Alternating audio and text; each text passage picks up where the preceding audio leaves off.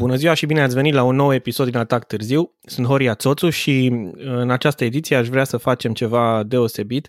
O să alocăm niște timp pentru a ne gândi la cum a curs sezonul 2020 și pentru asta l-am alături pe prietenul, coprezentatorul și, ce să zic, cel mai cunoscut om din sportul cu motor din România, Florin Ion. Salut, Florin! Salut, Horia, și mulțumesc pentru invitație. Bun găsit tuturor! Florin, am avut un an 2020 evident destul de complicat, sub umbra virusului, sub umbra diverselor modificări de regulament și așa mai departe. Unii s-au adaptat mai bine, unii mai puțin bine. M-am gândit să dăm câteva note din punctul de vedere al celor care zicem noi că știm despre sportul ăsta uh, și invităm, bineînțeles, și pe ascultătorii noștri să-și dea cu părerea pe Facebook și pe YouTube referitor la ce povestim noi acum.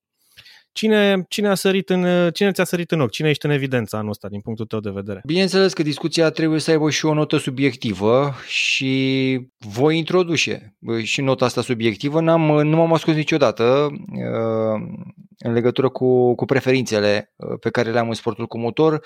Pe de o parte este MotoGP-ul, dar uh, în primul și în primul rând am admirat Uh, campionatul german de turisme și modul în care s-a organizat competiția asta în noua eră, noua formulă, din 2000 și până în prezent. Și de asta mi-am permis să uh, selectez la invitația ta un pilot care a făcut parte din istoria DTM-ului, chiar pe ultimul campion, pe uh, René Rast, triplu campion DTM, omul care a reușit să livreze chiar de la momentul debutului. A fost un campion la debut în seria germană. El, sincer, mi-a rămas, sau și el mi-a rămas pe retină după un sezon 2020 foarte complicat. Pandemie, virusul COVID și totuși organizatorul uh, DTM a reușit să pună la punct un calendar, așa cum s-a întâmplat în cam toate competițiile premium la nivel global, dar DTM-ul s-a, s-a, s-a jucat foarte frumos pe circuite europene, pe circuite pe care până anul ăsta nu le mai vizitase și competiția a arătat foarte bine. Un titlu, spuneam, câștigat de René Rast până la urmă la mare bătaie. Să ne, uh, să, să ne uităm pe cine a avut în spate, pe doi piloți din tânăra generație, pe Nico Müller și pe Robin Freins. Titlul s-a jucat până în ultima etapă, titlul a fost decis la Hockenheim. A fost uh, un titlu într-adevăr foarte disputat și Rast n-a început foarte puternic sezonul și din cauza asta sunt foarte tare curios ce notă îi dai,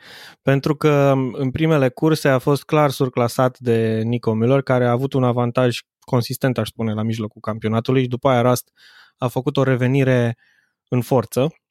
Așa este.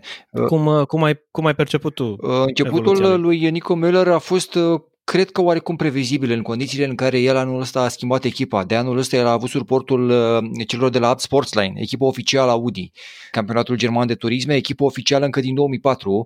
Această echipă a familiei Abt, condusă de Hans-Jürgen Abt, în 2020 a fost angajat Nico Müller. Și cred că a cam avut întregul pachet necesar la dispoziție, echipă, inginer de cursă, suportul uh, necondiționat al constructorului. De 2 ani de zile în DTM s-a folosit un nou tip de motor. Uh, de 2 ani de zile Audi a cam dominat competiția aceasta, seria aceasta. Aston Martin a avut nicio șansă anul trecut, în singurul sezon în care a participat. BMW-ul totodată nicio șansă în 2019-2020. Însă, revenind la Nico Müller, cred că se putea intui un astfel de început de sezon pentru pilotul elvețian, mai ales că Audi a investit investit în el atât pentru Formula E cât și pentru campionatul german de turisme. Rasta a făcut ceea ce a făcut de obicei. Început mai greoit, o perioadă de acomodare și un final teribil cu un mare plus pe partea de psihic. O stăpânire fantastică, momente complicate, foarte bine gestionate. Finalul, spuneam, cu acea ultimă etapă de la Hockenheim foarte bine jucată de către René Rast. Dacă mă întreb ce notă i-aș da, aș spune o notă 10 nota, nota maximă pentru René Rast în 2020. Nota profesorului. Exact, exact. și n-am niciun fel de, eu cred că, niciun fel de regret. Da, eu cred că Rast a avut într-adevăr un sezon puternic, dar și sezonul precedent a fost un sezon puternic pentru el, așa că am anticipat uh, o bătălie între el și Nico Müller. Uh, Apt au avut uh, o problemă de orgoliu anul ăsta pentru că a fost ultimul sezon din DTM, așa cum îl știm și cum îl iubim cu toții așa că au vrut să facă o ieșire din scenă în forță și să câștige într-o epocă în care n-au câștigat în acest campionat. Eu sunt un pic subiectiv pe domeniul ăsta pentru că, așa cum știi, lucrez cu Jamie Green, care e cu echipierul lui René Rast și știu din spatele scenei cât de important și câtă atenție îi se dă lui René Rast, dar îmi imaginez că același lucru a fost la Up Sportsline cu Nico Müller, motiv din care trebuie lăudat Robin Freins, aș spune, pentru că el n-a avut nici sprijinul uh, Rosberg, nici sprijinul uh, Apt Sportsline și iată că a reușit să vină pe locul 3. Eu i-aș da lui Apt un 9, nu un 10, datorită începutului de sezon mai bun al lui Nico Müller sau din cauza începutului mai bun de sezon al lui Nico Müller. Da, sunt, sunt de acord. E, e, e părere obiectivă până la urmă și, după cum spuneai, ești mult mai aproape de fenomen prin intermediul lui Jamie Green. Nu, trebuie uitat... nu cred că ar trebui să-i dăm o notă anul ăsta lui Jamie, totuși. Nu,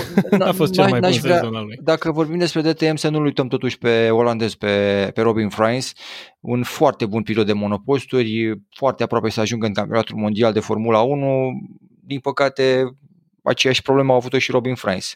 Uh, lipsă de sprijin, lipsă de pachet financiar, dar uite că s-a reorientat și s-a reinventat. Robin Frains, uh, Robin Frains de asemenea nu e un tip foarte plăcut. Nu e un om cu care alți oameni vor să lucreze în general. E un pilot foarte rapid și este acolo unde este pe merit 100%, nu din cauza că ar fi un tip carismatic sau din cauza că uh, vezi, Doamne, ar putea să cucerească pe cineva cu zâmbetul lui. Pur și simplu e un pilot foarte bun și cumva i-a lipsit partea asta de carismă, pe care Nico Müller o are, evident. Sigur.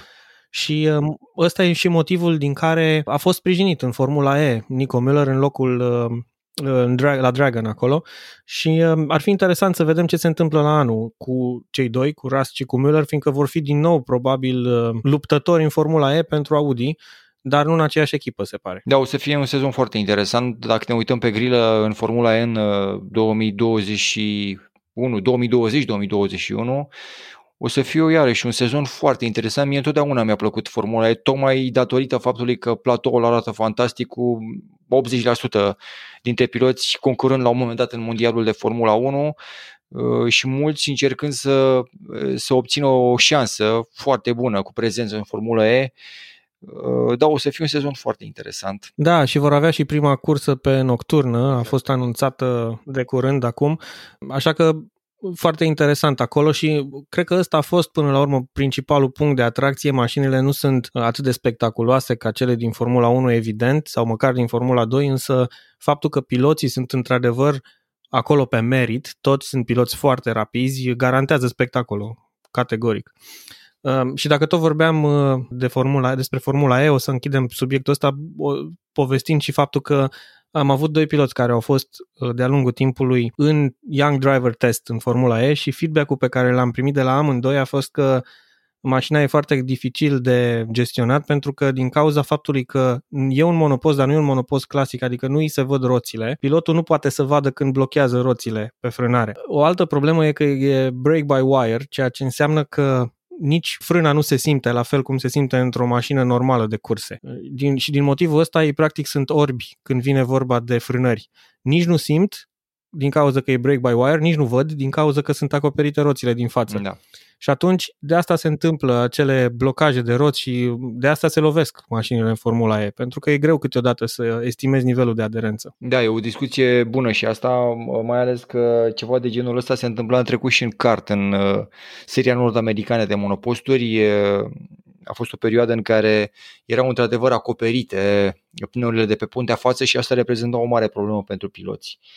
Ia, e o discuție, poate o facem la un moment dat, uh, dar, uh, repet, mie, mie da. îmi place, îmi place foarte mult cum a, cum a crescut Formula E și dacă ne uităm pe platou, chiar e un campionat puternic pe, pe, pe entry list. Și dacă tot am spus-o, o să mă și uit acum, uite, deschid entry list în timp ce vorbim aici, fiindcă până la urmă e posibil, internetul e la dispoziția tuturor. Sunt nume puternice acolo, adică Sete Camara a fost uh, și el uh, recent confirmat de către Dragon. Pilot de teste McLaren. Îl avem pe... La un moment dat pilot de teste McLaren, foarte bun în Formula 2, foarte, trebuia să fie în Super Formula anul ăsta, dar a avut probleme cu deplasările, n-a ajuns în uh, Japonia din cauza de problema cu virusul. Tom Blomqvist, pilot tineri și buni, da, adică sigur. Uite, toți. Dacă te uiți și la oameni cu experiență, e un Andre Lotterer. Mie îmi place foarte mult, mai ales pentru experiența pe care a avut-o în Japonia, Super GT și în Super Formula. E Lotterer. Da, sigur. E Verlaine. Păi, Audi e Audi e cu Digrasi și Rast, exact. adică un line-up ce pot să zic, mai tare de atât nu cred că se putea. Apoi Andretti, BMW Andretti cu Maxi Günther și Jake Dennis, doi tineri, dar mănâncă jar amândoi. La Dragon încă uh, l-avem uh, confirmat, am zis mai devreme, pe pe Camara. Sete Camara. Da. Uite-te și la Da, a doua mașină. Uite-te cu cine merge Mercedes anul viitor, cu Van Dorn și cu Nick De Vries, Stoffel Van Dorn, pilot de Formula 1. Exact. De Vries campion în Formula 2. Și foarte bun în LMP2, a câștigat uh, chiar acum pe final la ILMS, ultima etapă. Uh, la Virgin, din nou, Robin Frines, despre care am vorbit deja și Nick Cassidy, uh, Mahindra cu Sims și să vedem cine va fi pe a doua mașină, la Neo Turvey și cu Tom Blomqvist. Deci sunt piloți, ce să zic, Mitch Evans, Sam Bird, nu mai, nu mai trebuie să spunem altele, altceva. Da. Ehm, bun, și cred că odată ce am vorbit despre oamenii ăștia, vreau și eu să-ți propun uh, un nume la care să ne gândim și căruia să-i dăm o notă și cred că va fi un pic mai dificil, fiindcă nu știm exact care au fost așteptările de la el. Ehm, mă gândesc la Valtteri Bottas. E ușor să-i dai un 10 lui uh, Lewis Hamilton, dar ce notă îi dai lui Bottas pentru evoluția de anul ăsta? Uh, e complicat să știi. Uh, începutul de an a fost pe modelul Valtteri Bottas. Dacă stai să te uiți, Bottas începe de obicei foarte bine. Uh, se întâmpla în teorie în Australia, unde câștiga, mergea bine în calificări, devenea liderul clasamentului general și rămânea pe prima poziție în clasamentul general vreo 3-4 curse. Anul ăsta n-a mai fost Australia, anul ăsta a fost uh, Austria. Etapă din Austria și din nou, el a reușit să câștige așa prima cursă de pe Red Bull Ring. Încă o dată a fost liderul clasamentului general, a stat, nu foarte mult, dar a stat pe prima poziție, după care iară se întâmplă ceva ce se întâmplă în mod, se întâmplă în mod obișnuit cu Valtteri Bottas. Are parte de o cădere, practic un picaj. Dacă ne uităm la linia lui Hamilton și ne, ne uităm la numărul de victorii, de exemplu, și ne uităm mai apoi la Valtteri, la Valtteri Bottas, diferența este uriașă. Bottas până acum a reușit doar două victorii, au fost 14 curse, dacă mi-aduc bine aminte. Două victorii. Da. Și deja colegul său este campion mondial. Din nou, cred că poate fi invocat și factorul psihologic. Pe de o parte, Echipa e conștientă că are în momentul de față pe mână cel mai bun pilot uh, din ultimii 20 de ani, excluzând perioada Schumacher, dominația cu Ferrari, probabil că după aceea Lewis Hamilton este fără, fără îndoială, incontestabil, cel mai bun pilot. Da, acum o să-ți, o să-ți atragi niște remarci, fiindcă multă lume zice că e cel mai bun, dar e cel mai bun fiindcă e la Mercedes și că ar fi la fel de bun și asta în mașina aia. Este echipa pe de-o parte. Mercedes a făcut ceva ce puțini constructori implicați în Formula 1 au făcut după ce Kersul uh, după ce s-a renunțat la Kers 2009. În Formula 1 Kersul ăsta a apărut în 2009, se după doar un singur sezon, echipele s-au pus de acord să renunțe la investiția respectivă.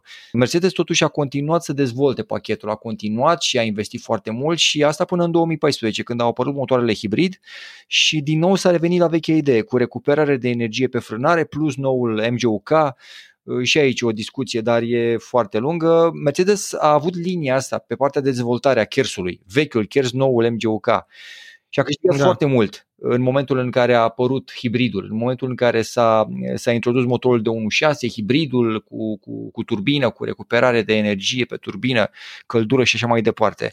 Mercedes are o constantă pe partea de dezvoltare. Vorbeam și săptămâna trecută. Ei de ani de zile își permit să înceapă dezvoltarea monopostului pentru sezonul viitor mult mai devreme decât o face concurența. Echipa este una fantastică, cu niște oameni geniali, uh, adunați bine, inspirat, uh, puși la oaltă. Da. Pachetul ăsta, dacă vrei... e, asta e, e clar și asta chiar voiam să spun că din cauza faptului că se reduce numărul de, de oameni care au dreptul să lucreze la mașinile de Formula 1 conform cu noile regulamente, se pare că Mercedes uh, se va concentra destul de mult cu un număr mare de oameni și către Formula E ceea ce până acum n-au făcut, au pasat celor de la HVA da. oportunitatea asta, iar acum se pare că vor prelua ei frâiele și proiectului de Formula E.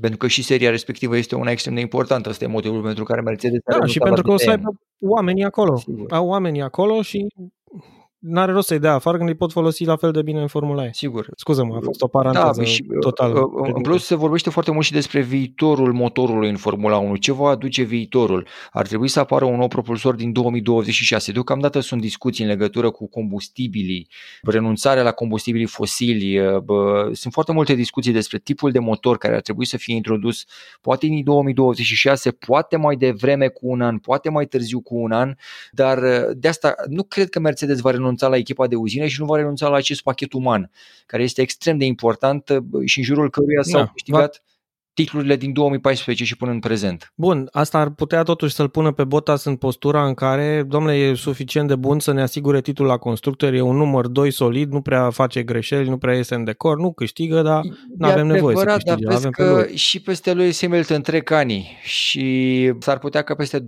ani să se vadă oarecare scădere de formă, deși mi se pare că de, de, câțiva, de câțiva ani după plecarea lui Nico Rosberg. Uh, și a atins punctul de maxim Hamilton, dar păstrează o constantă, e foarte bun în fiecare sezon, foarte, foarte bun, uh, rapid în calificări, ne uităm pe linia sa de clasament cu poluri, îl ajută foarte mult și faptul că ajunge în pole position, pleacă din față, asta este o șansă la victorie, o șansă foarte bună. Da, și de asta am și spus că e ușor să-i dăm 10 lui uh, Hamilton. Hamilton e într-adevăr un pilot de nota 10 anul ăsta și riscăm să-i supărăm, spun din nou, pe fanii lui Verstappen, fanii lui uh, Ricciardo și așa mai departe, dar cred că nu putem compara mere cu pere până la urmă. Putem doar să-l comparăm pe Lewis cu Bottas, că ăștia sunt în mașina respectivă. Și atunci, dacă lui Lewis îi dăm un 10, cât îi dăm lui Bottas? Uite, dacă, ca să facem schimbul de mai devreme, eu zic 9, pentru că, iarăși, mi se pare că te, te și strivește prezența unui pilot sau unui, unui pilot precum lui Hamilton, să nu spun mai mult.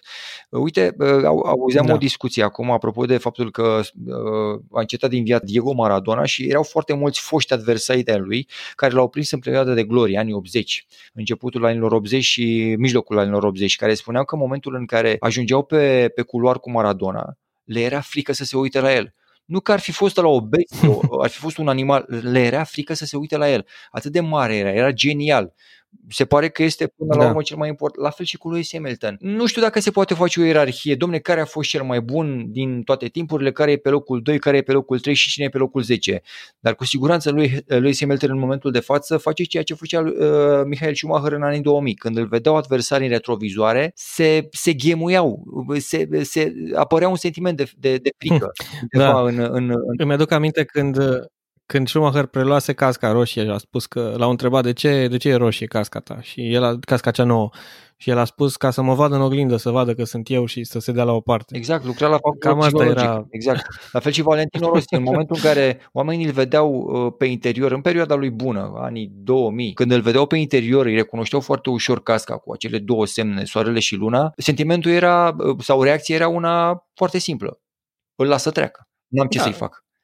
Era una simplă, dar probabil hiperbolizată de factorul psihologic, cum spui și tu, că până la urmă tot două mâini, două, două picioare are, dar știind cu cine te lupți, e mai complicat. Și de asta eu cred că ai dreptate. E presiune pentru Bottas, dar și are și echipa de marketing. Nu pot să-mi am un regret. Știi? Are și echipa care lucrează foarte bine și care ridică foarte mult imaginea, care îl face dintr-un simplu muritor, un semizeu. Lewis Hamilton... Da, la... și preia... Scuză-mă, te rog. Nu, nu, asta vreau să spun. Lewis Hamilton s-a gândit foarte bine și la aspectul acesta. El e și genul de vedetă, de cântăresc de hip-hop, este și omul care se implică în uh, latura de mm, creație vestimentară, este și pilot de curse, vrea să fie mai mult multe, să fie un pachet complet. Și echipa aflată în spatele, în spatele acestuia a gândit foarte bine modul în care să-l crească, să-l, să-l, să-l șlefuiască, să facă un, un, un super om din el. Eu cred că e foarte important și faptul că s-a axat acum în ultimul timp cel puțin și pe cauze sociale și asta e o chestie pe care cred că a învățat-o cumva și din uh, sportul american, unde într-adevăr e important ca oamenii să, sportivii, atleții de prim rang să fie implicați social și să fie implicați pentru problemele comunității. Și chestia asta face parte din pachetul de marketing despre care ai spus mai devreme și din motivul ăsta el e cu totul la alt nivel față de ceilalți sportivi din Formula 1 care nu au, vin cumva, n-au rupt barierele mentalității vechi referitoare la piloții de Formula 1 care sunt un club restrâns, își văd de treaba lor, e o lume exclusivistă, e suficient că sunt acolo. Ori lui iată că încearcă să rupă preconcepțiile astea. Da, sunt de acord, așa este. Uh, și foarte bine face.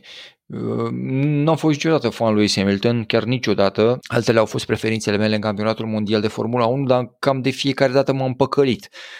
Spun sincer, îmi plăcea foarte mult uh, la da. debut da. al Gărsoari. Mi-a plăcut foarte mult Jaime al Gărsoari. Da, talentat tare, da. Da, cam atât. Stoffel Van Dorn mi-a plăcut foarte mult, enorm, când, îl, când îl urmăream în seria GP2, când a avut acel uh, sezon cu titlu, când a rescris câteva recorduri în seria GP2, mi-a plăcut foarte mult Van Dorn. A, a fost extraordinar anul ăla, da. Uh, și au mai fost câțiva copii de genul ăsta. Leclerc, de asemenea, l-am văzut prima dată în Europeanul de Formula 3, cred că am și comentat niște curse împreună, în fostul campionat european de F3. Da, așa e. Acolo l-am, acolo l-am văzut pentru prima dată pe Charles Leclerc, nu era încă protejat pe Adevăratul F3. Exact. Uh, și mi-a plăcut foarte mult. Uite, și Leclerc, iarăși, e un tip cu potențial din toate punctele de vedere, și pilotaj, și potențial sportiv, și potențial de imagine, că e un băiat bine, e un băiat care arată foarte bine și văd că deja cochetează cu niște branduri importante, mai ales că ele din Monte Carlo. Iarăși, un pilot interesant și acesta, dar deocamdată Formula 1 stă sub semnul lui Lewis Hamilton.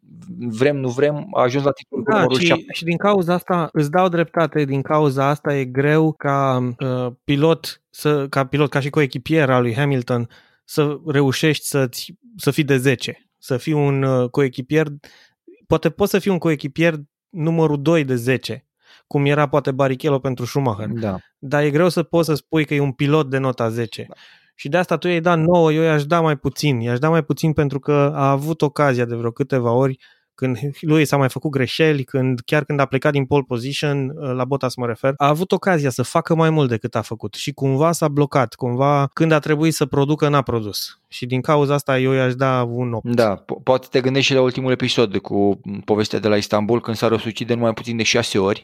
Unii au spus că a fost chiar uh, record Da. absolut, cu șase incidente într-o cursă. Da, așa este. S-a răsucit.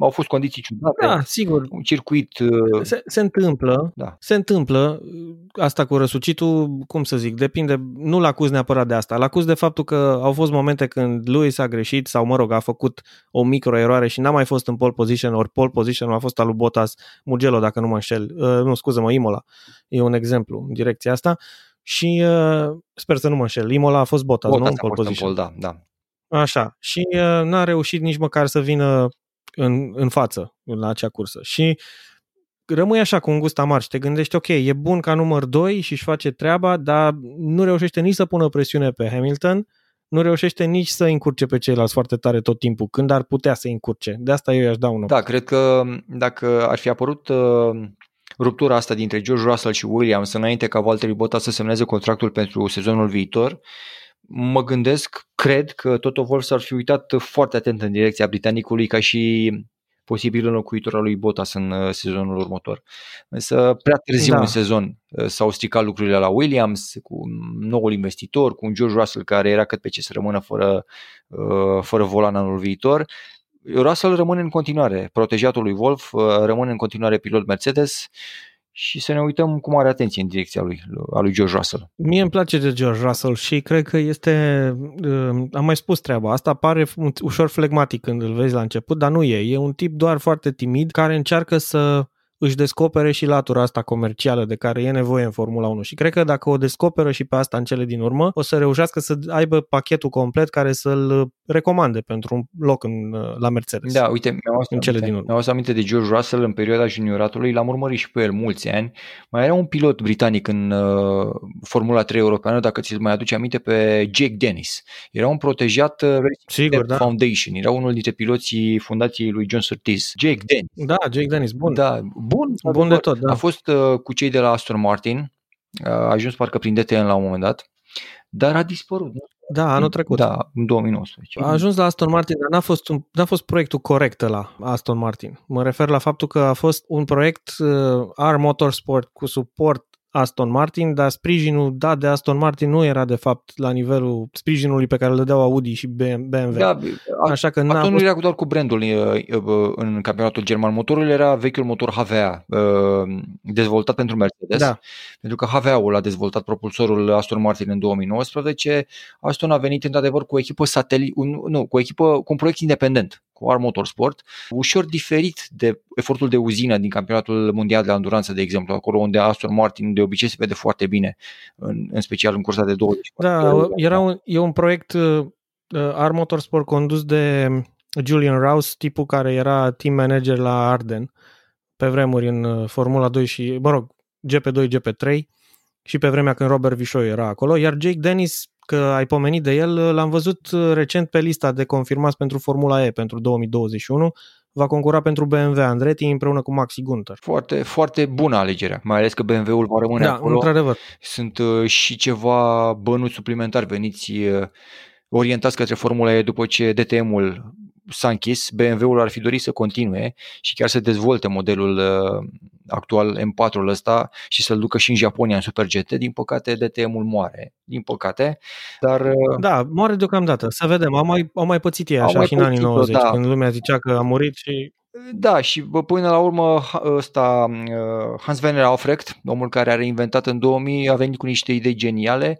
Se aduce aminte, 96, 95, 96 au fost ultimele două sezoane cu un DTM care a încercat uh, să ajungă pe niște piețe destul de dubioase la momentul respectiv, uh, cu ajutorul lui Hans Werner Aufrecht, omul care deține firma HVA, acel tuner pentru, pentru Mercedes tu ești da. pozitiv, crezi că o să se întâmple, să, să, să mai vedem ceva de genul acesta. Eu nu cred, sincer, nu cred pentru că nu mai e piața uh, suficient de ofertantă încât să mai accepte da. o astfel de competiție. Nu uita că DTM a propus un, o mașină electrică pe care au și prezentat-o la Hockenheim pentru 2023, dacă da, nu mă da, înșel, da.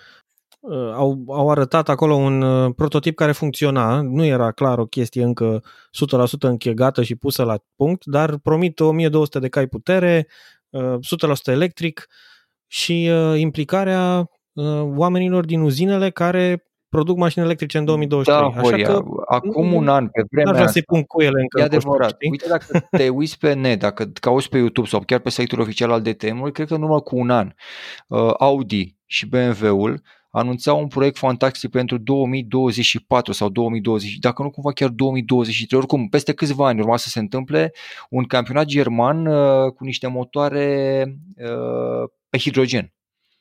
Erau niște idei acolo și niște, da. niște bijuterii mașini Uh, de-am zis nu se poate, adică ar fi un vis prea frumos ca DTM-ul să arate așa în viitorul apropiat.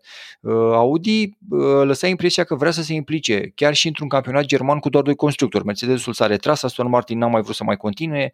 Anul ăsta am avut doar doi constructori, nu s-a mai întâmplat asta din 2010, ca în DTM să funcționeze doar doi constructori. Dar s-a întâmplat anul ăsta cu Audi și cu BMW și Audi lăsa impresia că vrea să se implice pe termen lung. N-a fost așa. Audi a renunțat, Uh, se uită către Formula E, înțeleg că se uită, uh, se uită și către campionatul mondial de Formula 1.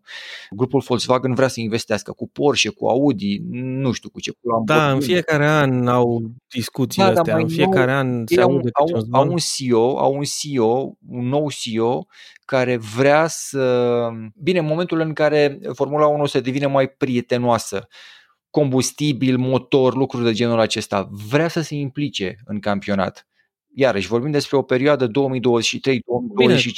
cu noile reguli e mai decent, adică poți să, ai o, poți să atragi niște constructori cu noile reguli din Formula 1 pentru că cumva se, e clar că nu trebuie să investești la fel de mulți bani cum ar fi trebuit până în prezent ca să intri în uh, joc și ca să fii competitiv. Să vedem ce va fi. Înainte de a intra în înregistrarea asta, mi-ai spus că te-ai mai gândit la un sportiv pe care ai vrea să-l notezi astăzi și că e un sportiv din moto. Spune-mi un pic care e, care e logica, de ce te-ai gândit la Da, el? inițial mă gândisem la Joan Mir, un pilot tânăr, campion mondial, nu, și pe urmă mi-a spus nu, rămân consecvent, și mă leg puțin de Valentino Rossi, pe care eu întotdeauna l-am admirat. Eu am crescut cu omul ăsta, am crescut cu vreo câțiva piloți de altfel, cu Rossi, cu Troy Bayliss, cu Noriuki Haga, cu Spies, chiar la un moment dat Spies era Dumnezeu, da, era, da. era mult deasupra doctorului, l-am pierdut pe Spies și mi-a părut rău dar am rămas până la urmă alături de Valentino, 41 de ani. Dar mi-amintesc că îți plăcea și Nicky Hayden la un moment da, dat. Da, dar nu la fel ca, ca The Elbow Speeds. Uh, da, am avut întotdeauna o afinitate pentru americani sau pentru campionatul uh, AMA Superbike, vechiul AMA Superbike. Și de acolo l-am uh, descoperit pe Speeds când era ca un tânăr, 20-21 de ani, ani în care mama îi căuta o prietenă. Nu știu ce s-a întâmplat cu el. Da, da, da, serios, era, era un tip mai, mai taciturn, așa, mai introvert introvertit și mama a început să-i caută prietene, iubite prin, prin padocul MotoGP-ului. Până la urmă s-a căsătorit, are și copii, cu siguranță un copil are. Dar, uh, da, am, am deviat puțin. Valentino Rossi. Deci s-ar putea să mai auzim numele ăsta în viitor în, uh, în S-ar putea să-l auzim, nu știu dacă Moto Mondial, s-ar putea să-l auzim în uh, campionatul american de Superbike, în uh, noul Moto American. Înțeleg că vrea să se întoarcă acolo. Că veni vorba, am văzut recent niște videouri cu fetița lui Casey Stoner în karting. Da. Și se pare că asta e direcția pe care vor să o, să o atace. Uh, o fetiță, da, iarăși care a venit în Padov la câteva zile. Am văzut-o prima dată alături de mama ei la o etapă de MotoGP. Avea câteva, nu, nu știu dacă era câteva de câteva zile, câteva săptămâni, oricum era un, un bebeluț, era foarte, foarte mică. și te uiți acum să vezi cât de mult a crescut, e incredibil. La fel ca fata lui Carl Crutchlow. Venea cu taică cu mama și alături de taică la câteva săptămâni. Și acum e da. mai fata. Născut în, născuți în sport. Da, știi? Da, da, da. Exact. Deci te-ai gândit la Valentino, Valentino până da. la urmă și E foarte greu ce, ce ți-ai propus, cred, să-i dai o notă lui Valentino anul ăsta. Eu dacă ar fi să mă gândesc, eu nu m-am gândit la el, sincer să fiu, și când uh, mi-ai pomenit numele lui, am zis, bă, mă, sunt tare curios să aud. Da, nu, n-am, n-am, de unde o să n-am cum să dau pentru sezonul ăsta. Bă, statistic, sezonul 2020 pentru Rossi este cel mai slab din istorie de când concurează în campionatul mondial, din 1996 și până în prezent. N-am cum să-i dau notă în funcție de, de legat de ceea ce a făcut în sezonul ăsta. A avut vreo șapte sau opt curse la rând în care a strâns nici măcar de o victorie puncte. N-a strâns de, de o victorie de 25 de puncte, dar uh, îmi place că are curaj și în pandemie a muncit, a investit, domne, vrea să continue, vrea să concureze.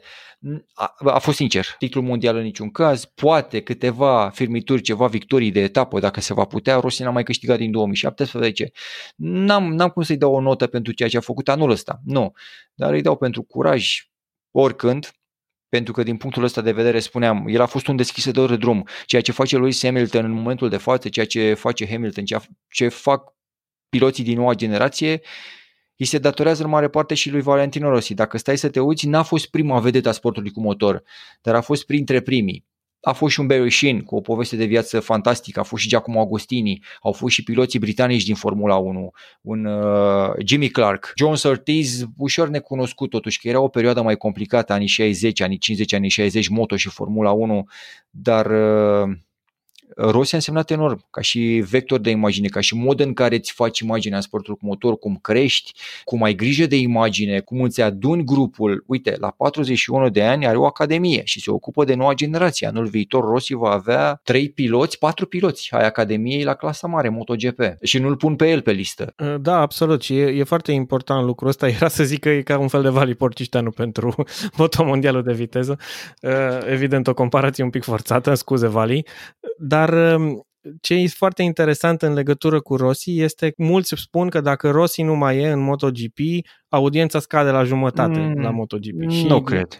Nu știu dacă e chiar nu așa, cred. dar mă uit la ce s-a întâmplat anul ăsta. Eu cred că a fost unul dintre cele mai spectaculoase sezoane din MotoGP, tocmai fiindcă n-a fost unul, Tartorul, care să pună punct și care să dea peste cap oricui ar fi ridicat mâna, știi?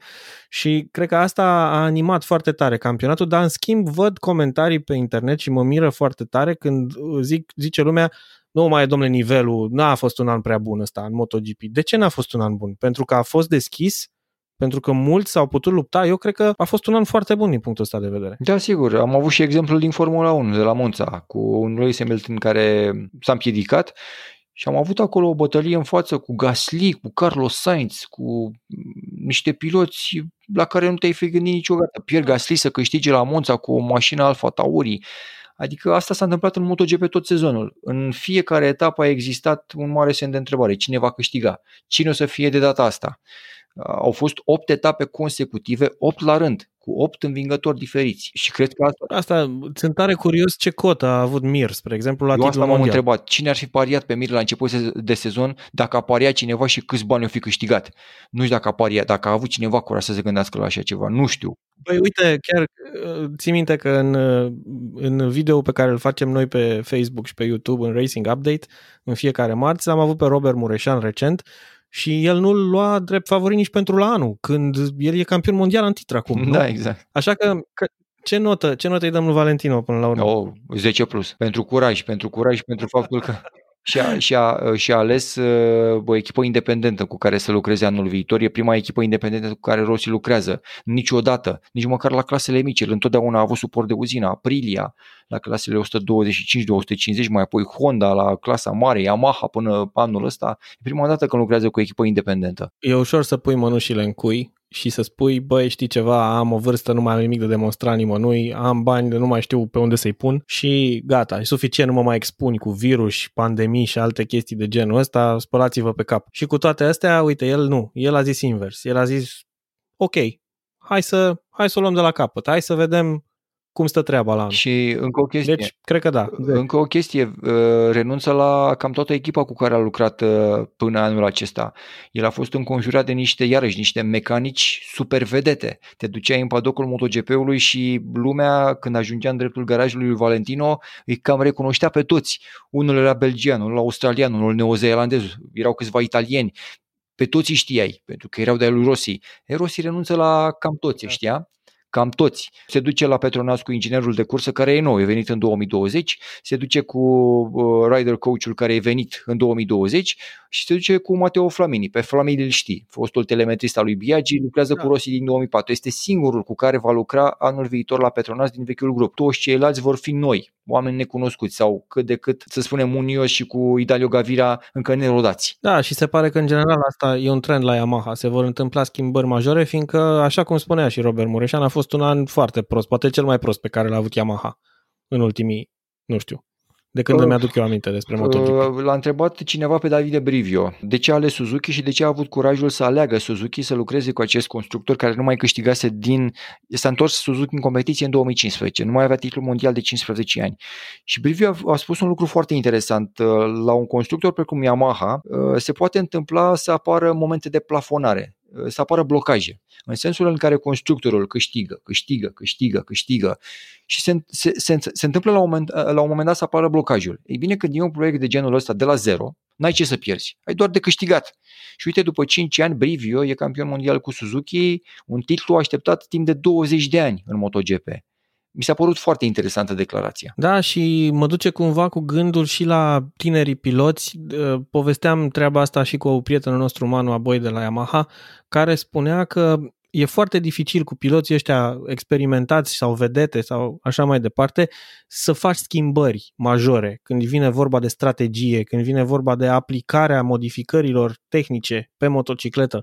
Pur și simplu refuză, nu vor să audă, nu interesează subiectul ăsta nu domne, lasă că eu știu ce fac, știu eu care-i treaba. Probabil că un Mir, spre exemplu, a plecat urechea și a zis, da domnule, ce trebuie să fac, ce-mi recomandați? Bine domnule, hai că facem așa, încerc așa, cum ziceți voi.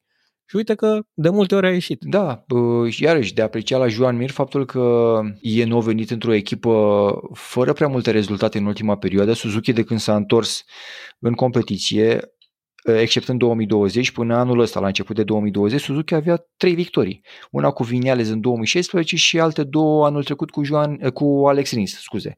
Cu Rins anul trecut, două, două victorii. Deci în patru ani plini, doar trei victorii per total. Și uite că anul ăsta au fost uh, oamenii care au câștigat titlul mondial. Uh, Mir care lucra cu un băiat ce n-a prea avea experiență în MotoGP. Frankie Cade pe care l-am tot pomenit pe transmisiuni, inginer de curs în uh, campionatul britanic de Superbike, inginer de curs în campionatul mondial de Superbike, dar cu MotoGP-ul a fost ușor străin, până când a venit anul trecut direct lângă Joan Mir.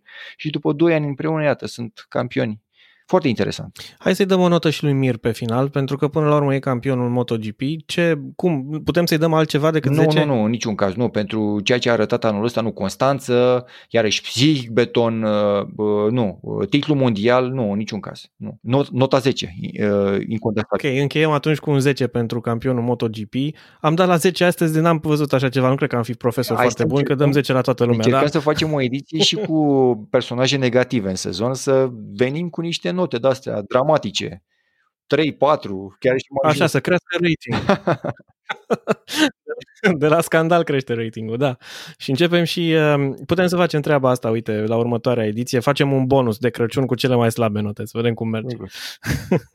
ok, îți mulțumesc frumos pentru prezență, Florin, și aș vrea să ne întâlnim mai constant în podcast pentru că îmi face plăcere să te aud Da, cu mare plăcere, Horia, oricând. Zi bună în continuare, nu știu dacă ascultați ziua sau seara, dar noi vă salutăm și uh, nu uitați de live-ul nostru de pe Facebook în fiecare marți de la ora 8, Facebook și pe YouTube. Like și share și subscribe. M-a pus FJ să spun treaba asta, că el îmi tot zice, adu-le aminte oamenilor să dea like și share și subscribe. Nu uitați, ne auzim în continuare la podcast în fiecare săptămână. Numai bine!